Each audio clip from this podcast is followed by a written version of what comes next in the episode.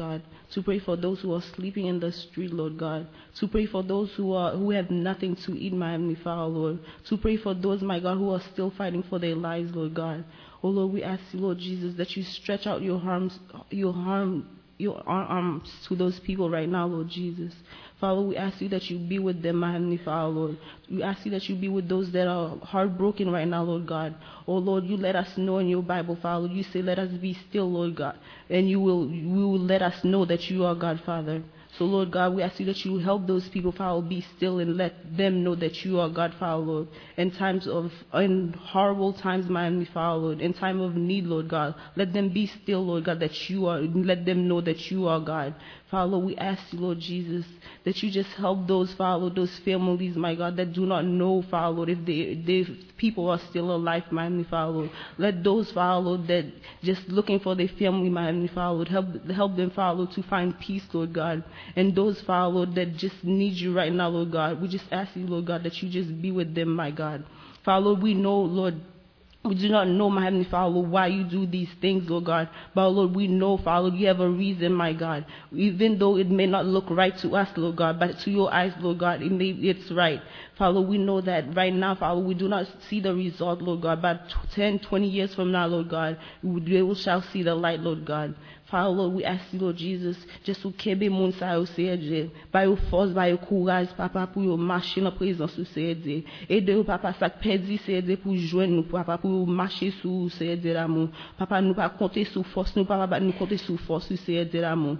Oh Lord, help those people, Lord God, help them, my God. Oh Lord, there's a saying, Father, Lord, it's a Haitian saying. It says, Father, Lord, you oh même qui dit et puis tout faire tout sauver, Papa. Lord God, help us, Father, to understand that, Lord God, even though it may be hard, Father, Lord. Help us to still understand that, Lord God. Father, we ask you that you soften their hearts, Lord God. Those that are walking away from you, Lord God, right now, Lord Jesus, because of this incident, Lord God. But, Lord, we ask you that you help them, Father, to come back to their first love, Lord God. Help them, Father, to find you, Father. Help them to find comfort in you, Lord God. Help them to be, help them, Father, Lord, to come to you right now, Lord Jesus. Because, Father, Lord, we need to put our heads together, my God, to know, Father, that you are God, Lord Jesus. Father, Lord, we do not praise you, Father, because we are good. Oh, we are better than those people, my God. But, Lord, we know, Father, we are just seeking you, my God. Oh, Lord, if this didn't happen to us here, Lord God, in Massachusetts, my God. Oh, Lord, we should be thankful, my God, even though it happened to Haiti, Lord God. Oh, Lord, you have a reason, Father, Lord. You have a reason, Lord God. Father, we praise you, Lord God, not because we are good, Father, but we praise you in your precious Son, Jesus Christ. Amen.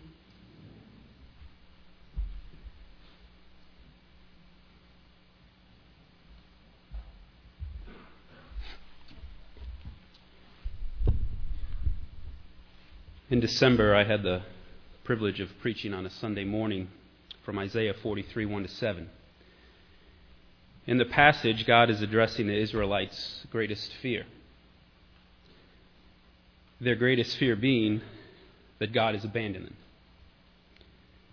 They felt this for a few reasons, but today I want to focus on God's response to the Israelites' fear, which we find in the first few verses of chapter forty-three.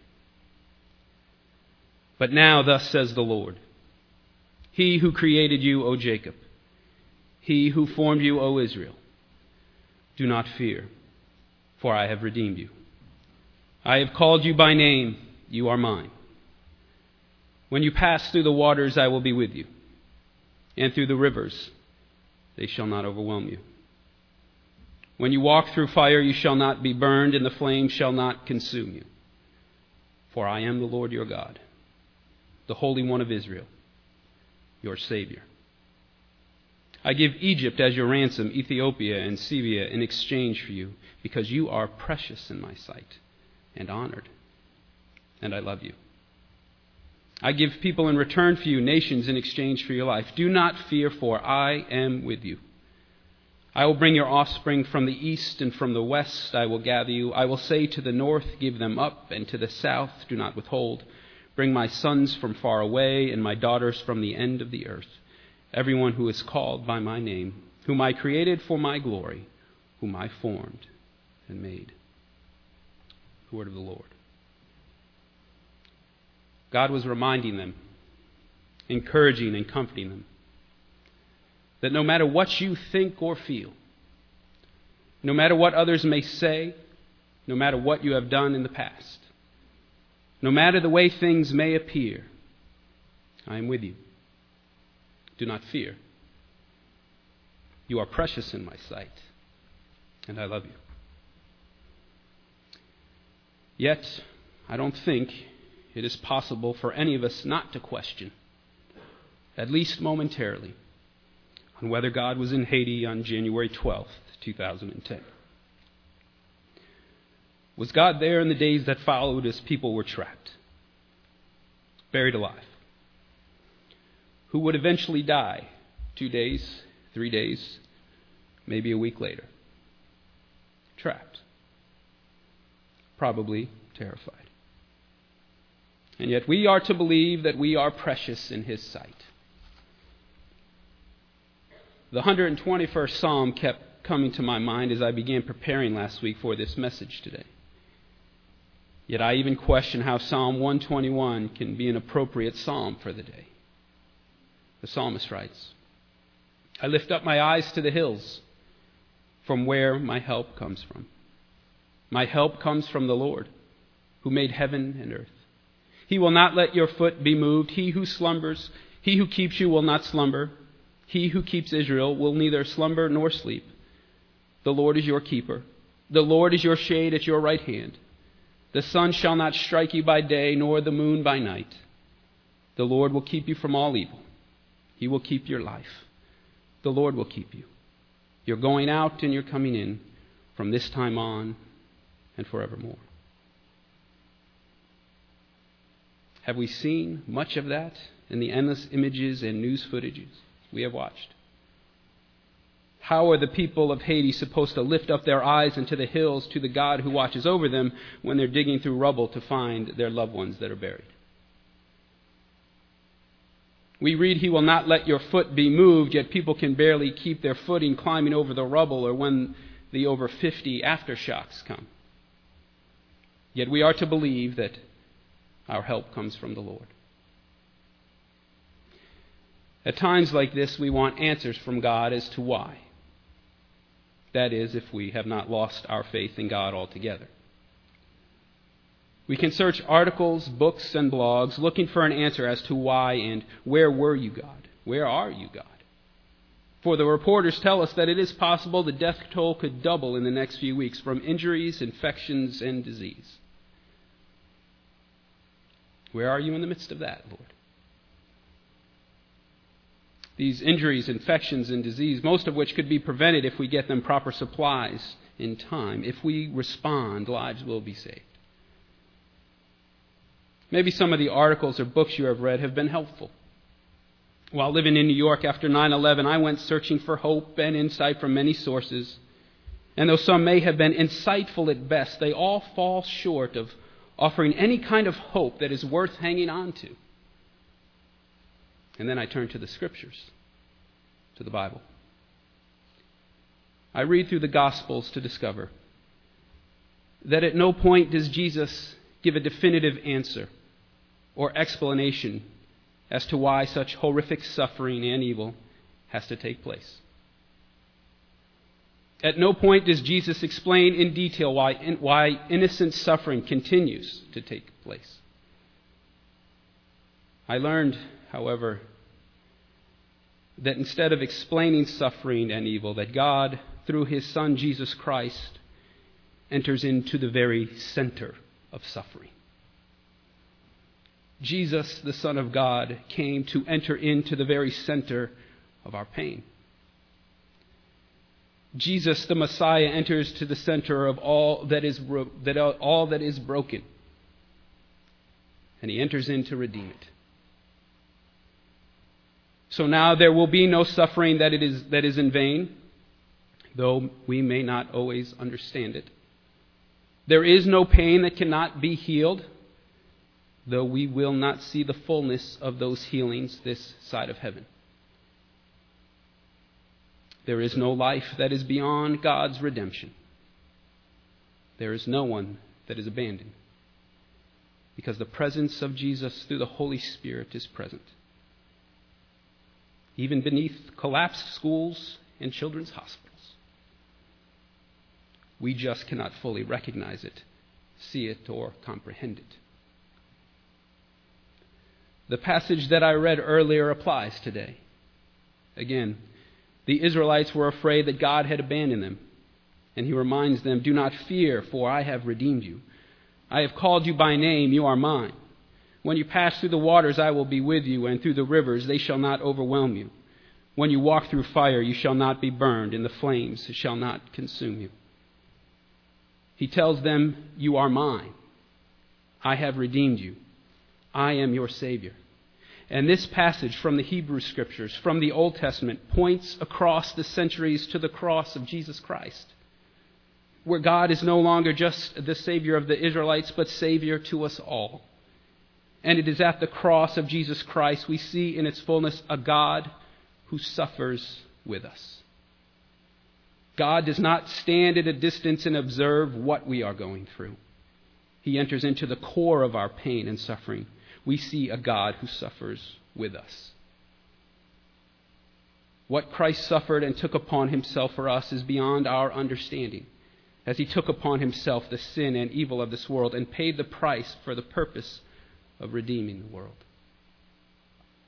We can see on the cross how Jesus identifies us as he cries out himself, "My God, my God, why have you forsaken me?" Jesus understands our pain and doubt and our suffering. Jesus became and continues to be with us. We know this because of Easter Sunday. God answers Jesus' question of, "Have you forsaken me?" God answers that question by demonstrating his power over death, demonstrating his power over evil, his power even over the most horrific of deaths. God demonstrates that power by raising Jesus from the dead. Yes, God is with us. And it is in him we must place our hope. There will still be suffering and pain and sorrow until Christ returns and his kingdom is completed. But we know that God is with us. And we have our hope in Christ that when he returns, all that is wrong in this world will be made right. There will be no more injustices, like Haiti not having enough food and water even before the earthquake. No more pain, suffering, sin, no more death.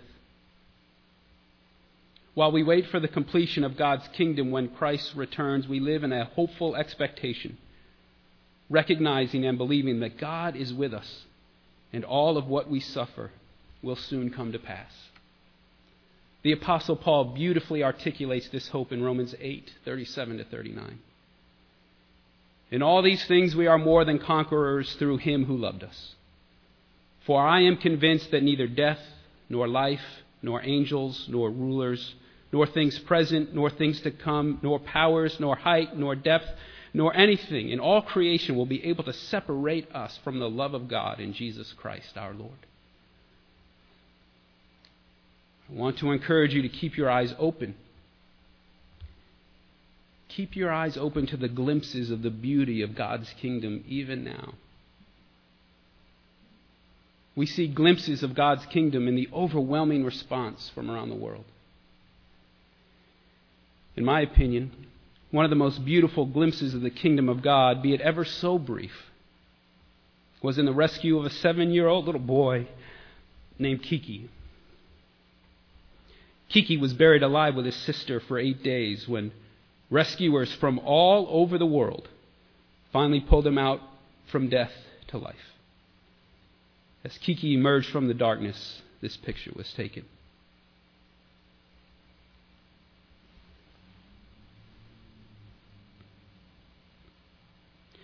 We witness Kiki's victorious triumph over death with his hands lifted toward heaven, proclaiming that his life had been saved.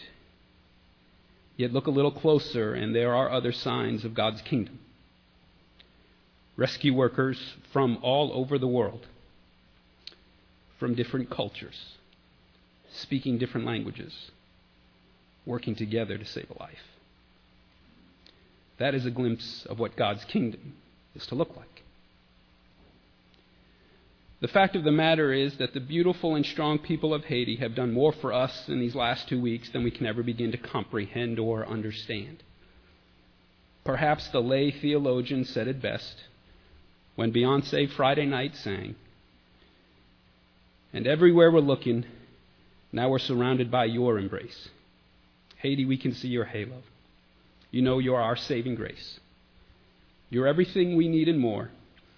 It's written all over your face. Haiti, we can feel your halo. We pray it won't fade away." May we not just respond in these moments of crisis when the whole world is watching. God calls us to make it a way of life. May it not fade away. Haiti is no longer the lead story in the American press. Donations have started to decline, even though more challenging days are ahead for the people of Haiti. To begin with, there is a shortage of food and clean drinking water. We must continue to remember the people of Haiti in our prayers. On the days when they may be too tired and broken to pray, too exhausted, may we, on their behalf, lift our eyes into the hills and be their prayers for them. Let us sacrificially give and respond throughout the semester and in years to come. We have a responsibility, not just for the people of Haiti, but wherever there is one in need, regardless if there is media coverage and concerts and fundraisers or not. And usually there is not. Let us sacrificially care for others and enter into their pain and suffering in the same way that Jesus Christ did for us. The Apostle Paul articulates it best. "Blessed be the God and Father of our Lord Jesus Christ, the Father of mercies and God of all comfort, who comforts us in all our tribulation, that we may be able to comfort those who are in any trouble with a comfort with which we ourselves are comforted by God." In the name of the Father, and of the Son, and of the Holy Spirit. Amen.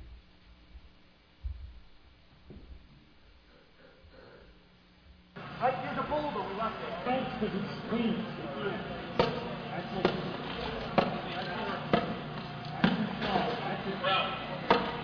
Right here.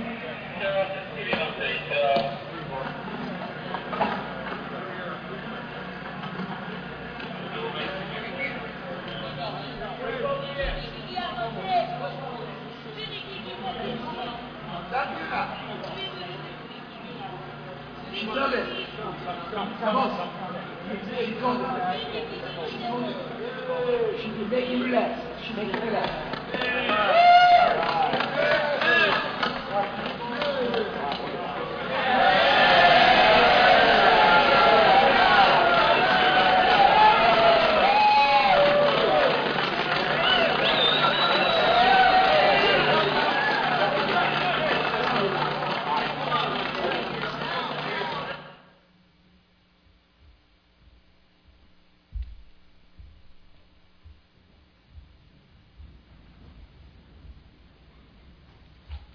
four forty-seven, please.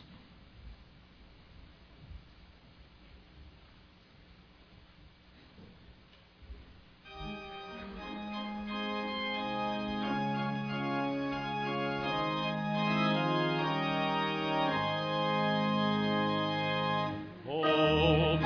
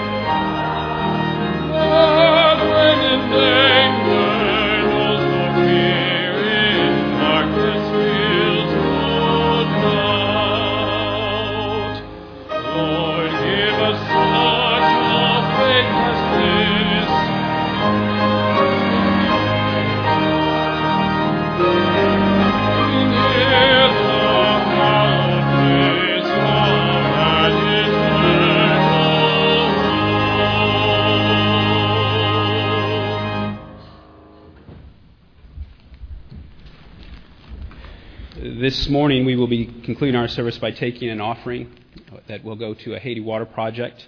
Um, a donor has agreed to match a dollar for dollar up to one thousand dollars. So if we can get one thousand dollars, that gift will turn into two thousand dollars. And that will go towards providing clean water wells in Haiti. You may remember that last year we raised enough money for three wells. And all three wells have not been able to be checked yet by um, the Church of the Nazarene, who we um, donated the money to. But one of them has, and it is still functioning and providing clean water to that community. So we give God praise for that. Um, there'll be numerous opportunities, I hope. I hope different groups and organizations uh, do fundraisers throughout the semester. Um, and I know you'll be giving possibly to different organizations and churches. You're more than welcome to continue to donate to the Haiti Water Project. And I can assure you that one hundred percent of the funds will be going towards the project. Because in the Church of the Nazarene, all local churches make mission payments uh, throughout the year. Those mission payments go towards the administration and towards paying missionary salaries, so missionaries don't need to raise funds and support. So at times of crisis like this, none of the money that is received in a disaster response situation has to go towards administrative costs. Those are already covered. So one hundred percent of the gift will be going towards the Haiti Water Project. Uh, the Church of the Nazarene is one of the largest denominations in Haiti. We have close to one hundred twenty thousand Nazarenes over five hundred churches. Um, shortly before the earthquake struck, one of our general superintendents, one of the highest-ranking offices in the Church of the Nazarene, was there. And the church has uh, helped all of us, uh, the Church of the Nazarene on this region, by making contributions not only to missionaries but also to this college.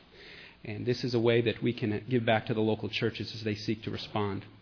On your way out, we have one hundred giant Ziploc bags that are empty. Um, these are called crisis care kits.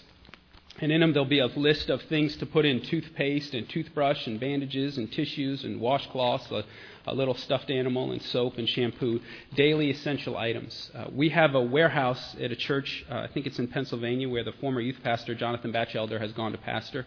And uh, that warehouse is now empty because they immediately sent all the crisis care kits to Haiti. So the New England District and districts in this northeast region are collecting crisis care kits on February second. You just fill the list with these with these items and put two dollars in the bag, and uh, we will join with the local churches around this region to get these on the ground. And once the warehouse is filled, which they think should not be too long at all, they will immediately deliver these to Haiti. So that's one way to give if you cannot give today in this offering. I'd like to show uh, the video not to promote uh, the Church of the Nazarene in any way, but uh, since we do have such a large uh, representation there, uh, we have a lot of loved ones there. And we have a lot of students from Haiti whose family members and friends are members of churches there and other churches, not just Nazarene. I think it's appropriate uh, for us to show this video uh, that came from General Superintendent Warwick a day, uh, a day or two after after the earthquake. At the conclusion of this video, I'm going to ask the ushers to come to take the offering, and Vern Wesley will come and do our offertory.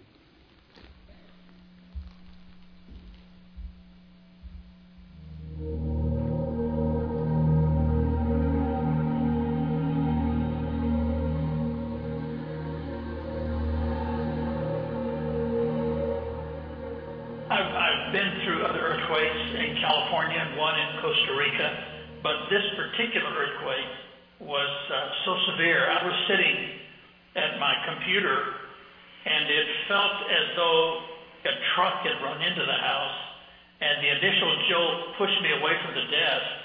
Then um, the house just began to heave and roll.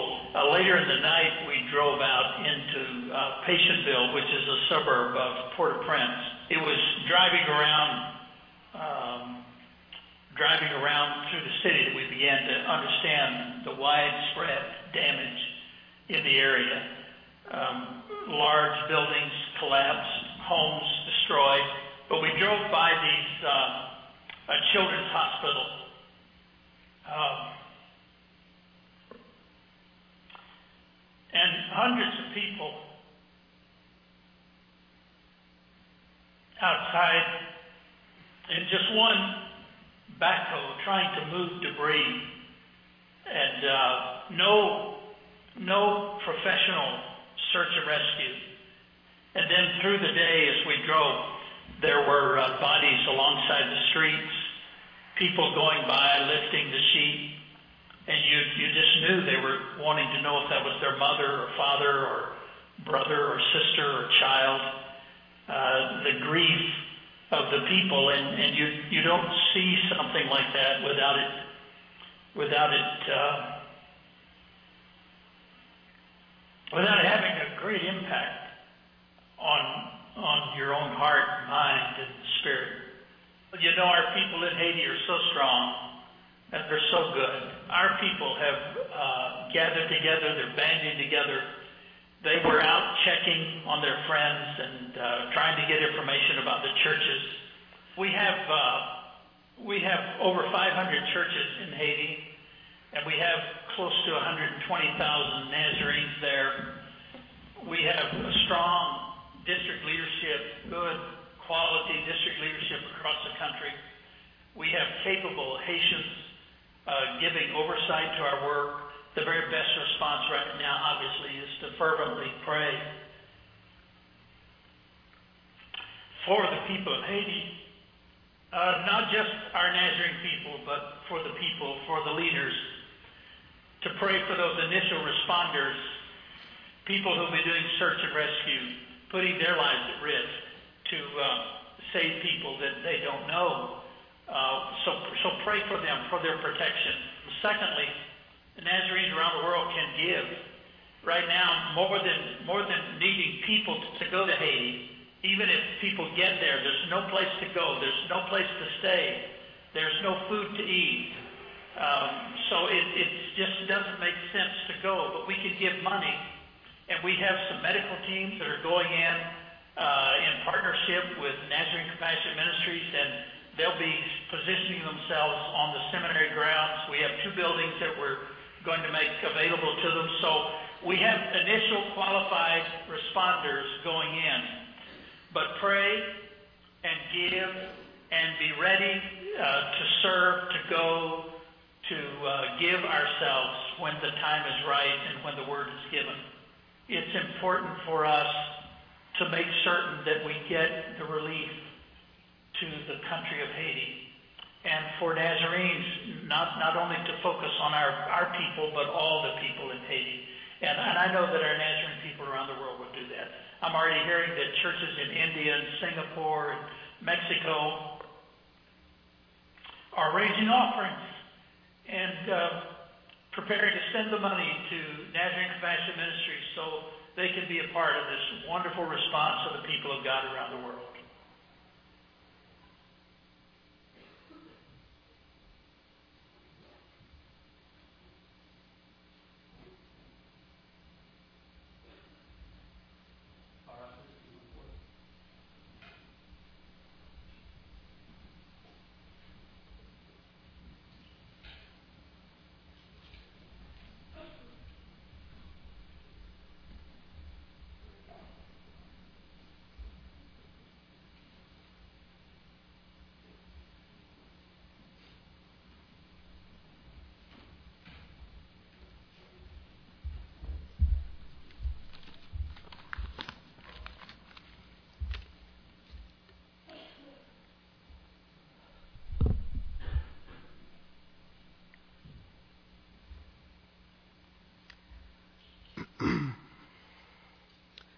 When my way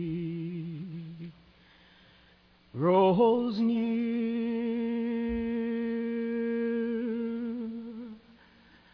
precious Lord, linger near. When my life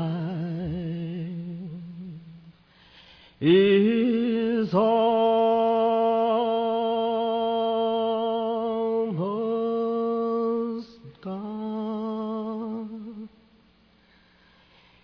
hear my cry,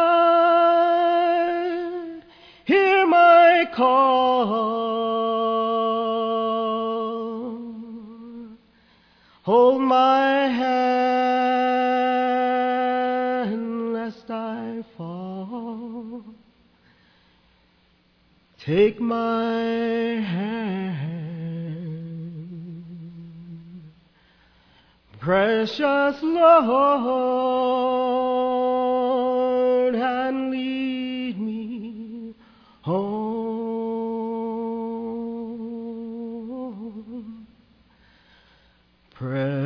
Refresh us, Lord.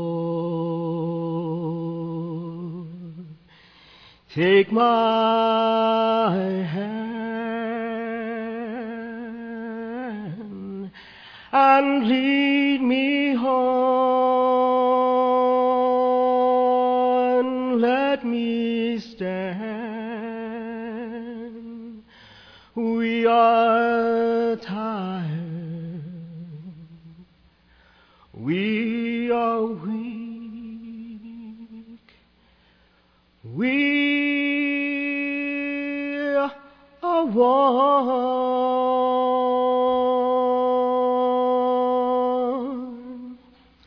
Through the storm, through the night, oh Lord, lead me on to the light.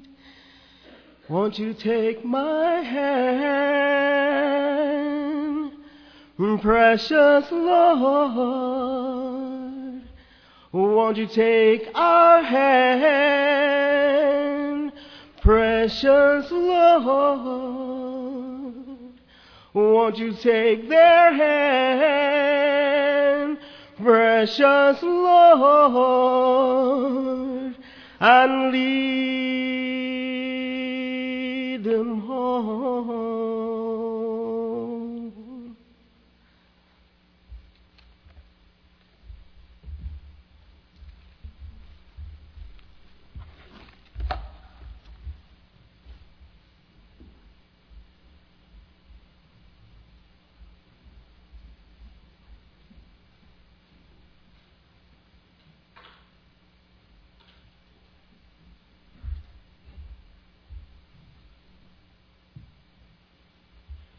Will you please stand for the benediction?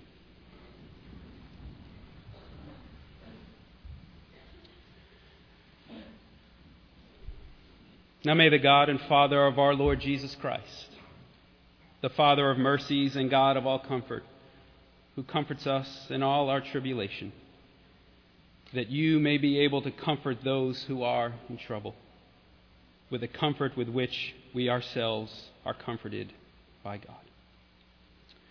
We pray these things in the name of the Father, and of the Son, and the Holy Spirit. Amen and amen. Go in peace to love God and serve others.